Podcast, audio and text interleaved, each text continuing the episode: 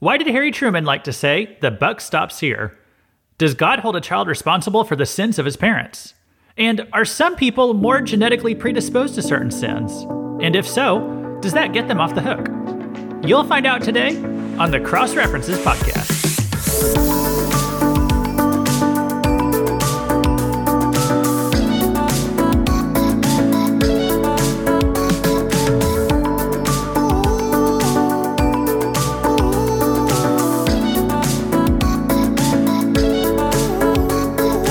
Welcome to the Cross References Podcast, where you learn how every small piece of the Bible tells one big story, and most importantly, how they all connect to the cross and Christ. Whether you're a new Christian or a veteran Bible reader, my goal is that God's Word will make more sense to you after every episode. This is Luke Taylor, and I'm a licensed minister and also a licensed foster parent. We've helped raise um, about 10 kids over the time that we've been foster parents. There's been some that stayed for weeks, some for months, some for years. Not to mention, I have my own biological kid. So you might say I've had a little bit of parenting experience. And there's one particular chapter of the Bible that's really helped me a lot in my parenting, and that's Ezekiel 18. As a parent, I would have talks with the kids sometimes about the subject of personal responsibility. There were a lot of things in life that we could not control.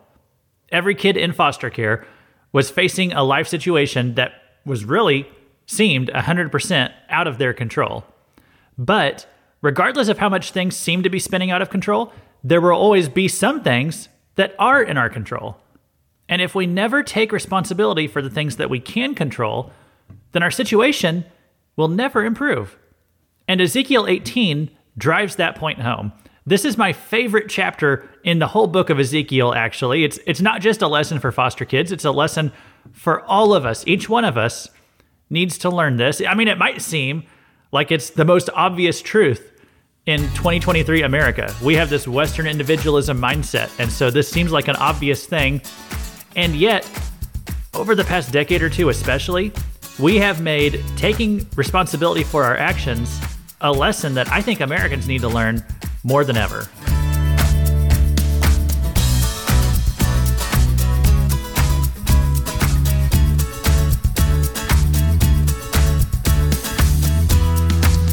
We're at chapter 18 of Ezekiel, so we're over a third of the way through the book. Um, we're approaching the halfway point. But since it's been a while, I thought I would just recap the history of this book. Ezekiel is the story of Babylon's invasion of Israel. And actually, let me back up for a second. Here's why I'm saying this. I was just kind of thinking this week if I were introducing the book of Ezekiel to someone for the first time, now that I've really kind of got to dig through it slowly, um, how would I describe it to somebody? Like, what would I say? This is you know, how would I just explain to someone, you know, a person on the street, a random person, what this book is all about? So here's what I thought I would say Ezekiel is the story of Babylon's invasion of Israel, but this was a very slow invasion. It lasted almost 20 years. And so I know we might think of an invasion as kind of like an, a really fast thing, an overnight thing. That is how some invasions work. You know, if you remember, like when Russia invaded Ukraine last year, within three or four days, they were halfway across the country. So we think of an invasion as kind of like a really quick thing sometimes. This was a slow invasion. It was 19 years to be precise. And during that 19 year span, there were three major attacks. And it was really, I mean, you kind of say it was over after the first attack. Israel lost her king. Um, but ba- Babylon was going to kind of let him just just let him be. Um, but Israel wouldn't settle down uh, and just accept their new situation. So there was a second attack. In that second attack, 10,000 people were taken captive, and that includes Ezekiel himself. Um, so he's writing as a captive who's already been taken to Babylon.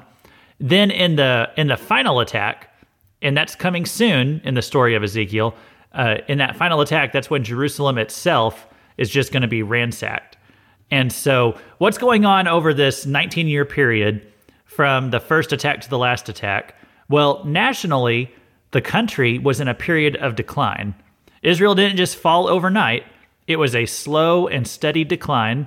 And it kind of reminds me just a lot of America. I know, it, you know, we're told not to read too much of what we're reading into the Bible into our present situation, but it's always my goal to take what we're reading and and do try to take modern applications from it, you know, as much as possible. And Ezekiel is a really great book to do that in particular when it comes to the story of America, that we ourselves are also, it seems, in a period of decline. And so um, I've, I've just found a lot of parallels as we've been going through it. Uh, spiritually, uh, so I said nationally, the country was in decline, but spiritually, the decline of Israel had been going on for a very long time, for almost 100 years. Um, Israel's fall was not just because of the sins of the current generation, but they're also falling because of the accumulating sin of the past several generations at the time of Ezekiel being written. So, because of that, because they could say, well, we're not just falling because of our own sins, we're falling because, you know, we've been heading this direction for a long time, that could easily cause an Israelite to say, well, if Israel falls, it's not my fault. It's my parents' fault. It's my grandparents' fault. It was set in stone before I was born. It doesn't even matter what I do, it's going to fall. That mindset would still be incorrect, as this chapter is actually going to make clear. We can't blame our problems on our, our parents or on past generations. I mean, yes, some things happened that were out of our control, but we also have to take responsibility for what we do control. And so if you if you haven't got your Bible yet, Flip it open to Ezekiel 18, and we're going to start here at verse number one. The word of the Lord came to me. What do you mean by repeating this proverb concerning the land of Israel? Our fathers have eaten sour grapes, and the children's teeth are set on edge. As I live, declares the Lord God, this proverb shall no more be used by you in Israel. So there is this common saying in Israel in those days. They would say, The fathers have eaten sour grapes, and the children's teeth are set on edge. Um, and that was common enough. There's actually a cross reference for that in Jeremiah 31. Um, it was a common enough saying that there was another prophet who also dealt with it. And, and what does it mean? It, it's a saying that means, My parents made my bed, and now I have to lie in it. It's a way of saying, I am paying for the sins of my fathers. And God says we're not going to use that phrase anymore because there's not going to be any passing the buck. You can't just blame your parents. Even if they did do some bad stuff and set society in the direction it's going, but you can't just blame them for everything. And why? Well, because then you came along and you had the opportunity to right their wrongs and you didn't. You weren't doomed to go forward in the path that they set. You weren't condemned to walk the path that they did.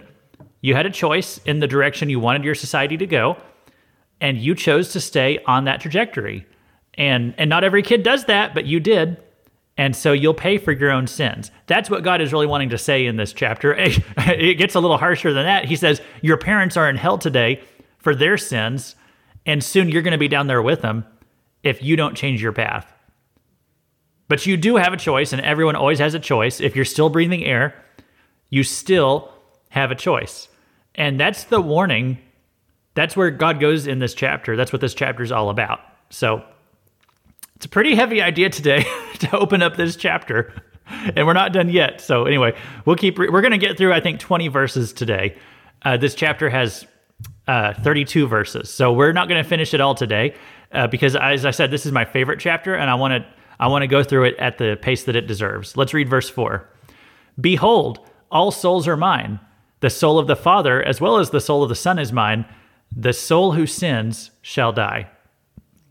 So God affirms right here that he deals with each individual person on an individual basis. And verse 4 is so vital to understanding this chapter of Ezekiel 18. I, I think of verse 4 as the verse that kind of gives us our glossary of terms as we go through this whole passage. Okay, so let's talk about the words that it used right here. It said, All souls are mine.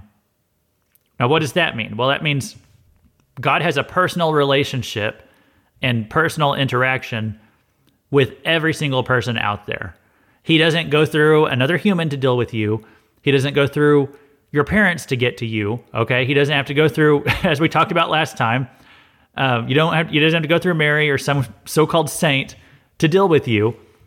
God deals with each person on a one-to-one basis.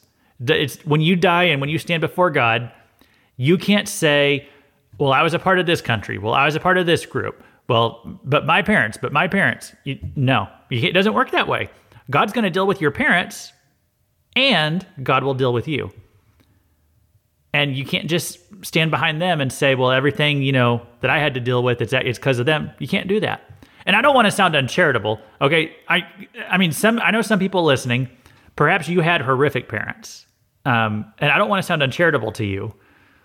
I mean, I was talking to someone just recently who told me some stories of what her mother used to do to her, like literally tortured her with, with cigarettes and um, like burning them on her. And I mean, I was listening to that story and, uh, you know, breaks my heart.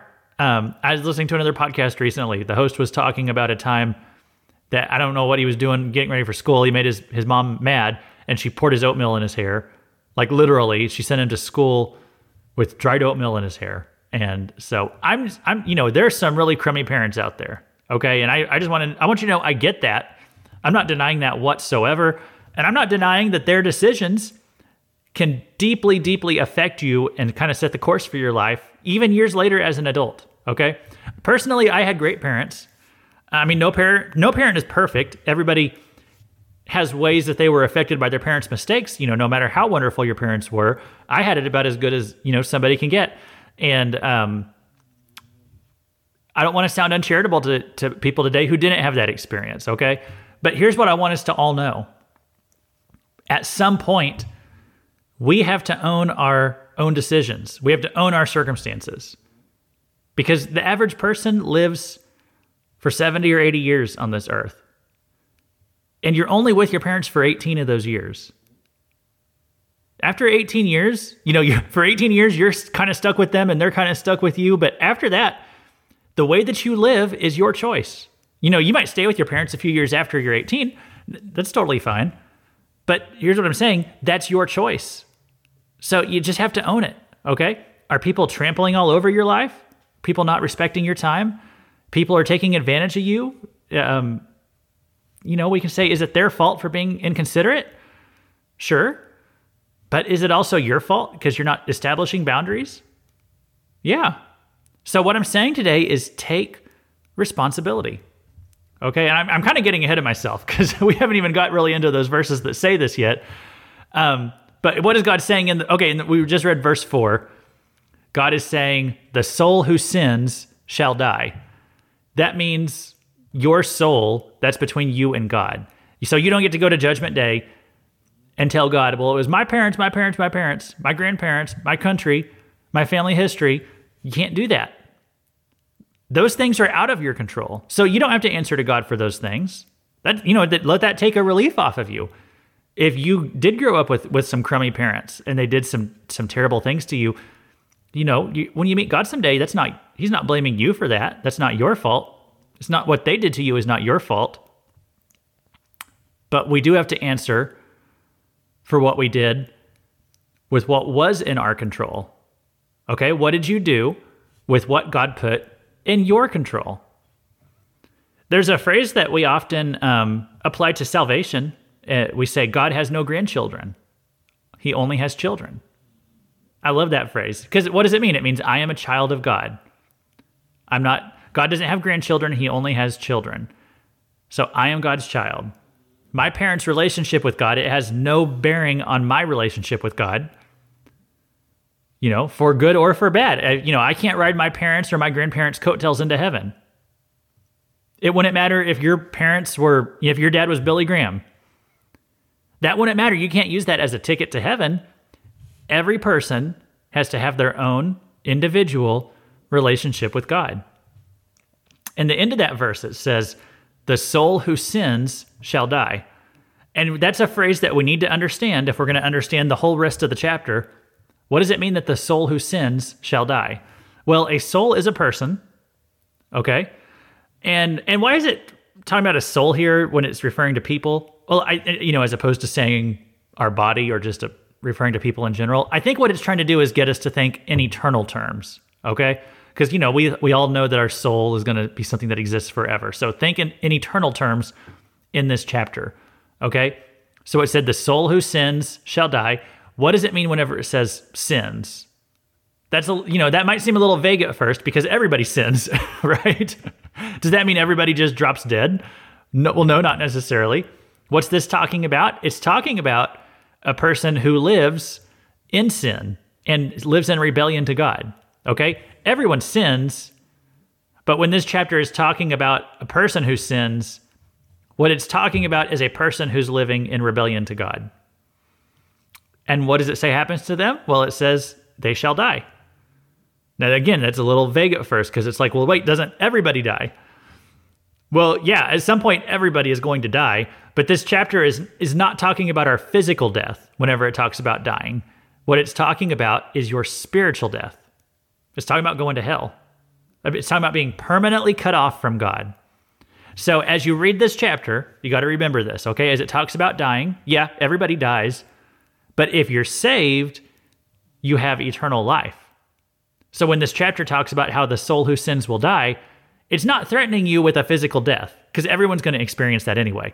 What it's warning you about is eternal death if you die while living in rebellion to God. So, verse 4, you got to understand that really to that's why I laid all that out there. We won't spend this long on every verse as we go, but it gives us the glossary for understanding this whole chapter. So, now that we've defined our terms, now it's going to give us three case studies to help us understand this concept, this ethic that God is teaching us about in Ezekiel 18. So we'll read verses 5 through 9 here. That's case study number one. So I'm just going to read it. If a man is righteous and does what is just and right, if he does not eat upon the mountains or lift up his eyes to the idols of the house of Israel, does not defile his neighbor's wife, or approach a woman in her time of menstrual impurity, does not oppress anyone, but restores to the debtor his pledge, commits no robbery, gives his bread to the hungry, and covers the naked with a garment, does not lend it interest or take any profit, withholds his hand from injustice, executes true justice between man and man, walks in my statutes, and keeps my rules by acting faithfully, he is righteous, he shall surely live, declares the Lord God. So it says, if a man is righteous, it says, he will live. And it gave a whole list of the righteous actions of a person who's righteous. and this is how you know he's righteous, because he does all these things. Okay? Righteous means a person who is saved, right? We know from New Testament language when you're made righteous in God's sight, then you are made pure, you're saved. So, how can we know whether someone is saved? Well, this verse is saying, just like what Jesus said, look at the fruit. Are they living a righteous life? You know, here's the here's the criteria for that. Are they being generous? Are they controlling themselves sexually? Are they honest? Are they following the Bible? If they're doing all those things, that's a sign that it is a truly saved person that you're dealing with. Okay? And God says for such a person, he shall live. And what does live mean? Okay, well, just remember what it meant when we were defining what it means in this chapter to die. It means to go to hell. God says, a righteous man shall live. That means he'll go to heaven. It's not talking about your physical life, okay? Because everyone does physically die no matter how good you are. Um, everybody dies. And, it, and it's not saying you just live longer if you're a righteous person. What it's saying here is you have eternal life, okay? You die and you go to heaven, living forever in the presence of God. So that's that's case study number one: a person who lives a righteous life and eventually dies and goes to heaven. So that's pretty simple, right? I'm not teaching salvation by works. In fact, I, I could see that being an issue if someone reading this chapter. The next episode is going to deal with that question. So I'm not. I'm just not dealing with it this time. I'm not. I'm not trying to slip in some heresy. Okay. so don't worry, but we'll deal with that later on. Right now, we're just taking a more kind of a holistic approach to salvation your works don't save you, but when you get saved, you do good works. And just, you know, keep that in mind as we're talking about this is how you know you're dealing with a righteous person. So don't get hung up on that. We'll address that in the future. Ezekiel 18, 10 through 13 is case study number two. If he fathers a son who is violent, a shedder of blood, who does any of these things, though he himself did none of these things, who even eats upon the mountains, defiles his neighbor's wife, oppresses the poor and needy, commits robbery, does not restore the pledge, lifts up his eyes to the idols, commits abomination, lends at interest, and takes profit, shall he then live? He shall not live. He has done all these abominations. He shall surely die. His blood shall be upon himself. So the second case is dealing with someone who lived an unrighteous life. And it goes through a list of the sinful actions. Um, and I'm not going to go through them one by one, you know, explaining why each of these actions are unrighteous and why the righteous actions were righteous. I think that's kind of obvious. If you want to look at probably the best cross reference for that, go back to Leviticus chapter 17 through 20. I think that's what Ezekiel's drawing on more than anything right here is those those that system of ethics that's laid out at that point in Leviticus. So if you want if you want explanations of why these things are right or wrong, go back there. The, the key thing to understanding case study number two here, we're not just talking about a random unrighteous guy, we're talking about an unrighteous son to the righteous man from case study number one. Okay? The man in case two is the son of the man in case one. And it's saying that the son of the righteous man, he is not just going to be automatically righteous just because his dad is. The son still has to make his own choices. He has to live out his own relationship with God. Now, why? Well, it's like we were saying before God has no grandchildren. We're each going to be responsible for ourselves. My dog is just about 20 feet away from me right now and he's snoring. And so if you hear that, I don't know if it's coming through the microphone or not. If you do, there you go. That's what it is. I'm not gonna I'm not gonna wake him up. If he wants to sleep, I'm just gonna let him sleep. He's a pug. They snore loud. So we're we're all just gonna deal with it today. Hopefully it's not coming through, but but there you go. Case study number three.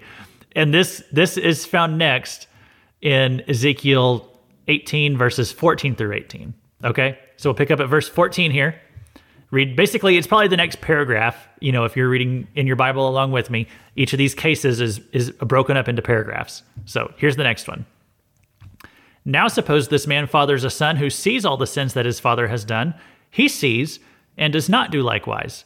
He does not eat upon the mountains or lift up his eyes to the idols of the house of israel does not defile his neighbor's wife does not oppress anyone exacts no pledge commits no robbery but gives his bread to the hungry, and covers the naked with a garment, withholds his hand from iniquity, takes no interest or profit, obeys my rules, and walks in my statutes, he shall not die for his father's iniquity, he shall surely live. As for his father, because he practiced extortion, robbed his brother, and did what is not good among his people, behold, he shall die for his iniquity.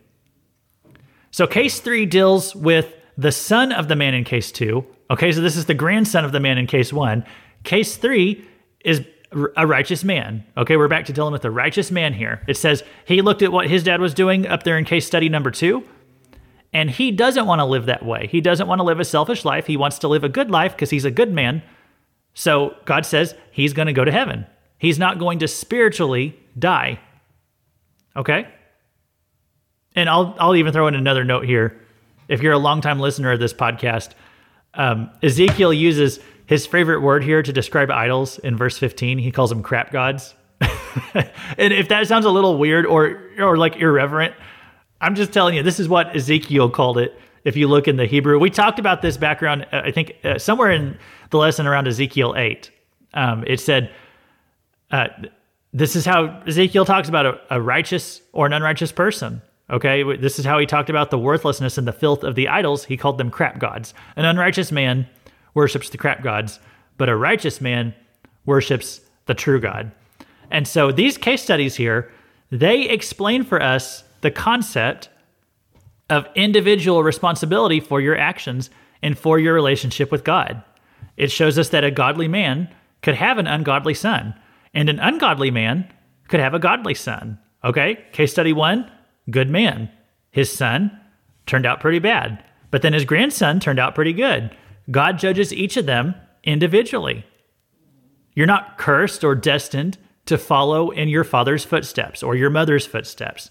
You get to choose your own path. And that might seem pretty obvious to us, okay? Because we live in modern times. We we live in a, you know, our if you live in America, you have a westernized mindset. We understand that from our legal system. You know, you don't punish the parents for what their kid does and vice versa.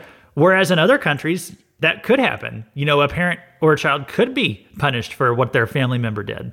But we know in America we don't do that. And so it seems kind of obvious to us that God would be the same way. Um, Israel had a different system of ethics. They lived in a different time in a different place. And, and they thought of sin as more of a collective guilt, kind of a national thing. Um, and that's something that we in the West might not really consider a whole lot. But when it comes to your salvation, there's nothing collective about it. It doesn't matter what group you're part of and, and what that group has done. Your salvation comes down to your own personal decision regarding Jesus. So Israel needed to be taught this fact because they'd kind of thrown their hands up and they just kind of said, well, it doesn't matter what I do because everyone around me is acting bad. My parents acted bad. My grandparents acted bad. My king is bad. So the Israelites were just kind of using that as an excuse to not even try, like not even try to get on God's good good side. But but here's what you got to remember. It doesn't matter what your family or what your society is doing when it comes to how God sees you. God's not going to judge you based on what the people around you did or what the people who came before you did. God's going to judge you. And Ezekiel 18 is, is now correcting this wrong belief that Israel had.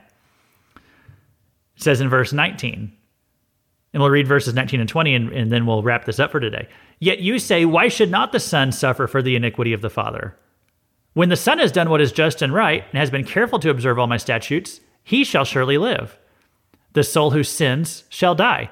The Son shall not suffer for the iniquity of the Father, nor the Father suffer for the iniquity of the Son. The righteousness of the righteous shall be upon himself, and the wickedness of the wicked shall be upon himself. So Israel's confused. Well, why wouldn't you punish the, the son for the sins of the father? Whereas we might look at that and we'd say the opposite. Why would you punish the son for the sins of the father? So, you know, as I said, Israel has a little bit different ethical system than we do. And, you know, there is a little bit of something to what they thought about collective guilt and, and national guilt and all that. You know, there is some biblical basis for that, but that's not what it's talking about uh, whenever it comes to your salvation. That's individual between you and God. People might today wonder, you know, that our issue is not really what Israel had, but people today might wonder, why does God judge sin at all? That's more the ethical problem that people today approach the Bible with. They don't ask, why isn't God judging more? A lot of people want to know why is God judging at all? I thought judging was a, you know, a, it's a bad thing to judge, right? And and and actually I want to note something on that first. God hasn't really talked about judging anyone in this passage. He's really talked more about just the natural consequences of choosing sin. Um, the consequence of sin is death, right? The wages of sin is death. That why does it call it the wages of sin? Well, that's what sin earns. Okay, so it's the wages of sin, and that's death. Um, I don't look at this chapter as God judging us as much as God warning us about this is what's going to happen when you die if you live in rebellion to God. It's kind of like this I put mouse traps around my house to catch mice. Uh, I don't put them to catch my child. So I warn my child if you see a mouse trap, don't touch it. Because if you touch it, it could snap on your fingers and it could hurt you. Right? And I don't want my child to be hurt. But here's the thing I can't realistically watch my kid 24 7. Sometimes he's going to be on his own. Sometimes he might wander into a, wander into a room that he's not supposed to be in or open a door he's not supposed to open. And he could see a mousetrap there and he could get curious about it. So what do I do? I warn him don't touch mousetraps. Okay? Don't ever touch mousetraps because they could snap on your finger and hurt you. Now, the threat is not if you touch a mousetrap, I'm going to hurt you. That's not my threat. My threat is that if you touch a mousetrap, the mousetrap is going to hurt you. There's a big difference in those two things. And I know some people like to say you know, that God is mean. Christians are mean because of a doctrines like eternal hell. But here's what we got to remember hell is just what our actions deserve. That's what we bring on ourselves by our sins. And so God is is I mean, in this chapter I'd say he's not necessarily judging people, he's warning us that if we live in sin, then we just have hell waiting for us. So just like I warn my kids to stay away from mousetraps, God warns his kids to stay away from sin. He says, The soul who sins shall die. So what's he saying? Stay away from that stuff because it'll kill you. But at the end of the day, we, we each have our own choice.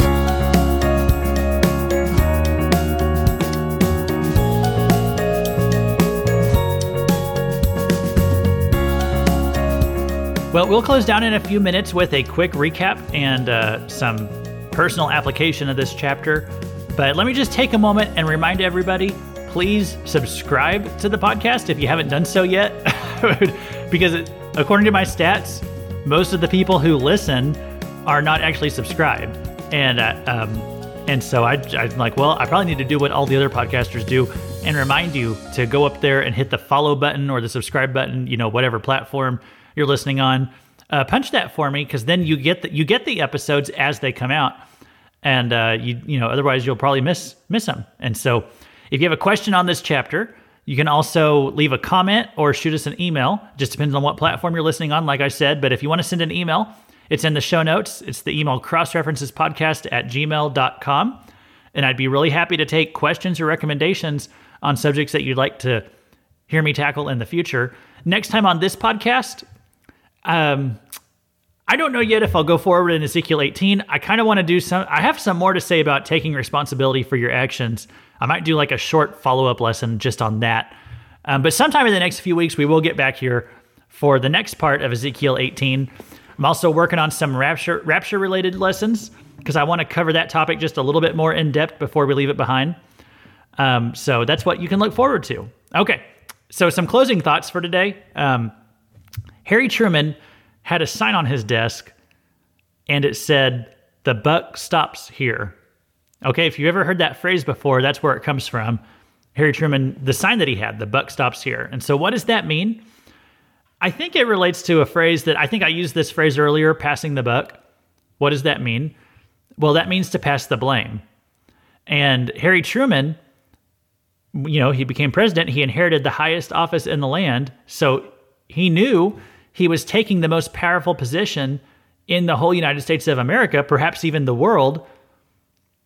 And so he was just going to own that. He wasn't going to lay the blame for any problems that arose on other people. He said, I put it on myself. He put that sign on his desk to say, I'm not passing the blame. I'm not blaming someone else. I'm not passing the buck. The buck stops here. On the other side of that sign, there was another phrase that said, it said, I'm from Missouri. Out of the 45 different presidents that America has had, Harry S. Truman was the one and only president who came from the state of Missouri. And I always remember that because I'm from Missouri too. Um, but here's what I want to ask Does America need this lesson today? This reminder that the buck stops here, that we are each responsible for ourselves, for our own sins, for our own decisions. You know, I made some references today to this Western versus Eastern mindset um, and how I think this chapter maybe comes a little more naturally to us, but that doesn't mean we aren't having problems in this area. Um, let me let me give you an example here of some things that I was thinking on the past week as I worked on this. I don't think there's any American out there who would deny that our country is in a mess. That we have economic turmoil, we have decaying social conditions, we have families falling apart, the birth rate is dropping below sustainable levels, we have a crisis at our border, the fatherlessness rate in this country is out of control. We all agree that there's problems. Many times, what we disagree on are the solutions to those problems. But I think all Americans agree these things are problems. But how are we going to get to working forward on this thing? Are we just going to blame past generations again and again? Or are we ever going to just step up and address the issues? So let me run through a few different categories of people that we cannot blame for the mess that we're in. We can't blame the boomers. We can't blame the sexual revolution of the 1960s. Okay. I totally agree that the 60s, that might have started us on the path that we're on today. The 60s might have started it, but we have continued down it. Okay, they might have blown out the spending on the national debt, but but look, we're the ones who keep spending. So we can't blame the boomers. We can't blame slavery. You know, slavery's been illegal in this country for like 150 years. And there, yeah, and yet more than ever, you hear this phrase: "We're still feeling the effects of slavery today." And it's just a bunch of baloney, guys. Okay, and I'm not saying that that couldn't be true, but when someone says that, they are passing the buck. Let me tell you this: you have way more control over the direction of your life than your ancestors do, who lived a century and a half ago. We cannot blame slavery or things that happened over 100 years ago for our conditions today. We can't blame slavery. We can't blame our heritage. People like to say phrases like, well, I'm Irish, so that's why I have a drinking problem. You can't do that. People say, well, I'm Irish, that's why I lose my temper. No. You know, I'm not trying to hate on Irish people today. I'm just, but you get the idea, right? You can't blame your heritage for why you do the things you do. Even, you know, let's say even if you have a genetic predisposition to it, okay? like drinking or anger. Like those can those can have genetic origins. You know, honestly, it actually can. I believe it's possible. Um, you could have a genetic predisposition to certain sins. I mean, I can totally believe that. Uh, and I can just tell you, as I was a foster parent, as I said, and I saw things and I, I heard about cases all the time where there were kids who had never interacted with their birth parents.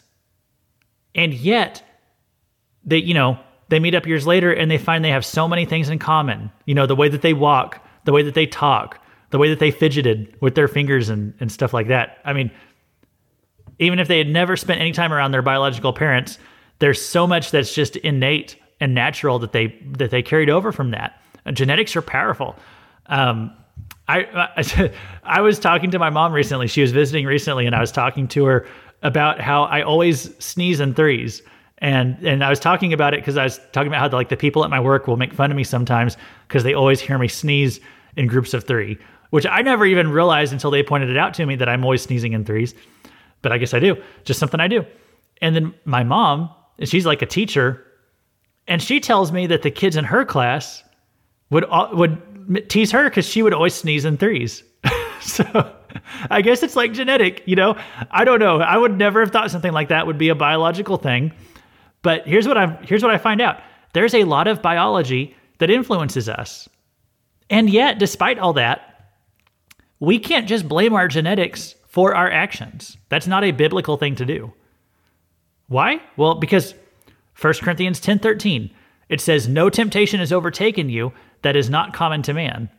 God is faithful and he will not let you be tempted beyond your ability, but with the temptation he will also provide the way of escape so that you may be able to endure it. What does that mean? That means if you're a Christian, if you're you got the Holy Spirit inside of you, it doesn't matter what your genetics are. God is going to give you the power to overcome any temptation. At the end of the day, it's still our choice. So we can't blame our heritage. We can't blame our parents for our problems. That's really what Ezekiel 18 is teaching us.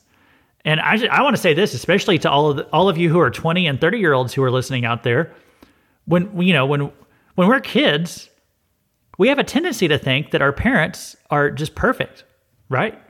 I mean, I see this as a foster parent. Like, no matter what a parent had done to their kids, many times the kids, they just still thought the world of their biological parents. It didn't matter what the parent had done, it didn't matter how little they were trying. That kid always loved their biological parents. They always just wanted to be back with their biological parents. And, um, you know, that's just something inside of us humans that we, you know, when we're when we're young, we think that our parents are just the perfect standard. Just whatever they do, everything they do is right. And then, you know, you get into your late teens, early 20s, you start to notice ways that our parents are not perfect, you know, that they have flaws, and that those flaws influenced us sometimes, and sometimes those flaws had negative effects on us. So then we start to blame our parents for our flaws. We start saying it's their fault that we can't do this or th- that we did do that. But guess what? Once you realize that you have a flaw, you can't just continue blaming your parent for it forever. You know, at some point, you got to take responsibility for that and deal with it yourself. I mean, I'm not saying there's not such a thing as bad parenting, okay? Maybe sometimes we can point to our parents and and we can use those their actions to explain why we do certain things today. But you can't just go your whole life using your parents as an excuse for your bad behavior. Uh, I, I always remember this quote. I even wrote it in one of my Bibles. It's from John John Bevere. He said, "We can't blame our bad behavior on the wrong actions of others." And and you know that's true. And once you make it to adulthood, it, it's now it's time to own your decisions. So we can't blame the boomers. We can't blame slavery. We can't blame our heritage, we can't blame our genetics, and we can't blame our parents. If America falls, it won't be because of past generations. It's going to be because of what we're doing today. And that's the lesson that Israel had to learn. And it's a lesson that I hope we learn. Because when we shift the blame onto something else, uh, we, you know, then we tend to not do anything to fix the problem. But that doesn't get you out of the pigsty. that just makes you feel better about being in one. It doesn't matter who dropped you in that pigsty. The question is, are you going to sit in the mud and be dirty the rest of your life? Or are you going to crawl out and wash yourself off? And I listened to a speech recently that was delivered by someone who literally grew up working in a pigsty. Um, the speech was delivered by my speech teacher. I wasn't in class whenever I heard the speech. My speech teacher in college, uh, this was like 15, 20 years ago, but it was Mrs. Wallace. And then she retired from teaching shortly after I took that class. And I'm glad I took her class before she retired because she was an she was an excellent teacher. And so I saw that recently she was going to be speaking at um, some breakfast uh, in our town, and I was like, well, I need to go show up and hear what she has to say because like she was such an excellent speech teacher. I'm like, if she's going to be delivering a speech, it's going to be worth going to hear, and it was. She just shared her life story, and it was there's amazing stuff about her that I never knew. So Mrs. Wallace is of Native American history. She was born in extreme poverty. As she was growing up, she had a family of six or seven, or like two parents, six or seven kids. They lived in a two room house and not a two bedroom house. I'm saying she lived in a two room house with all those people. Her father was an alcoholic. Her mother had no education. They lived in the, um, they left the house at some point and lived in the back of a big truck that she said her dad just threw a tarp over it. And they lived out of the back of a truck for about three years. And then she and her older siblings, they all worked in a pigsty every day. And they each had their own stall to manage. And she said she made sure that her pigsty was the cleanest pigsty you could find. Now, why is that? Well, she felt like there's a lot of things going on in her life that were out of her control, but there was one thing she could control, and that was her pigsty. So she did the best she could with what she had. So she was like 11 years old. And then around that time, she said her father started having a severe problem with his back. Um, like I can't remember what kind of disease it was, but the doctors literally took a bone, one of the bones out of his leg, and they put it in his back. And then they replaced the bone in his leg with a metal rod. And that, I mean, listen, I know that sounds like extreme and kind of wild. This was like 60 or 70 years ago. So I don't know. Maybe that was just the best they could do back at that time. But Mrs. Wallace, she was describing what she remembered of that moment. And so she was about 11. And she looked at her dad, and he's on this hospital bed. And she's just like thrashing around, sobbing uncontrollably. And she said, she's looking at him and seeing that he's in despair because he has no way to take care of his family. The doctor said he'll probably never walk again. And then she remembers looking at her mother her mother, who had no education, no special skills, no training. And her mother's now going to have to go to work and also raise and take care of, like I said, six or seven kids. And Mrs. Wallace said she looked at her mother in that moment and she knew her mother had no options. She looked at her mother's face and she distinctly remembers that thought. She says, My mother had no options. And what she said she thought at that moment, Mrs. Wallace, she thought, I never want to be in a position where I have no options. So she could have dropped out of school and just stayed home to help her mom manage the house. But and she she just tried to do it all. And she did. She graduated high school. I think she was like the first person in her family to graduate high school. Went to college, first person in her family to graduate college. She got several degrees. She became a department head there at the college where I where I eventually went. Um, today, she's the chief of her Native American tribe over in Oklahoma, and she was the first female chief that her tribe had ever had. She's been elected to that four times. Every time she said it's been a higher majority of the vote that she got each time that they had an election. So I'm at this breakfast. I'm like listening to her talk about her amazing life story. And I, you know, I was thinking about what she said that moment. She said, I never want to be in a position where I have no options. In that moment, she decided she's just going to work, you know, work her tail off no matter what she had to do to be as successful as possible in life. And that's exactly what she did. And I couldn't help but think about how there's so many other people out there who also come from, we might say, very humble beginnings, disastrous beginnings in some cases, and they have the complete opposite thought. They just believe, well, I'm never going to amount to anything. My family's poor. Nobody in my family's ever graduated high school. Nobody in my family ever went to college. Why should I bother? I'm starting the race so far behind everyone else. Why even bother trying to catch up? And listen, that that that's what so many people would I would say the majority of people that's how they would think. But that's a defeatist mindset. That's a loser mentality. That, that's giving up. Someone who isn't even going to bother to try. And you know, if that's how you feel, that's exactly what you'll get. You're never going to amount to anything. And if you can blame someone else for your life situation, then you can use that as your excuse not to even try. And if you do that, you're going to stay exactly where you are. Life doesn't get better until you decide to put your foot down and make something of yourself. You won't become what you're not in the process of becoming. And some people are never going to get anywhere good in life because they're not good at anything except making excuses. And Ezekiel 18 tells us that when it comes to God, we can't make excuses because he's going to hold us responsible for ourselves.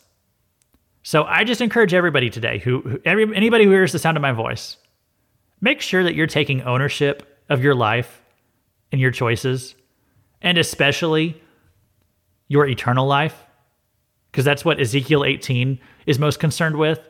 On Judgment Day, I think there'll be two types of people. There's going to be those who've already made peace with God, and they've done that through the redemption that Jesus purchased for us. Okay, those are the righteous. And then I think there's going to be those who are out there making excuses.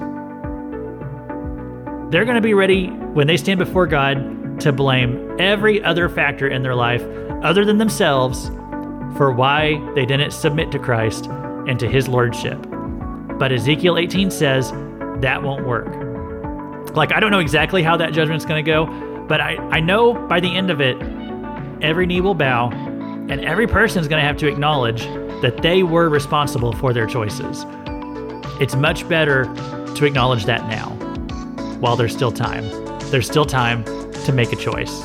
Thanks for listening to the Cross References Podcast. This has been Luke Taylor reminding you that the buck stops here, and I'm from Missouri.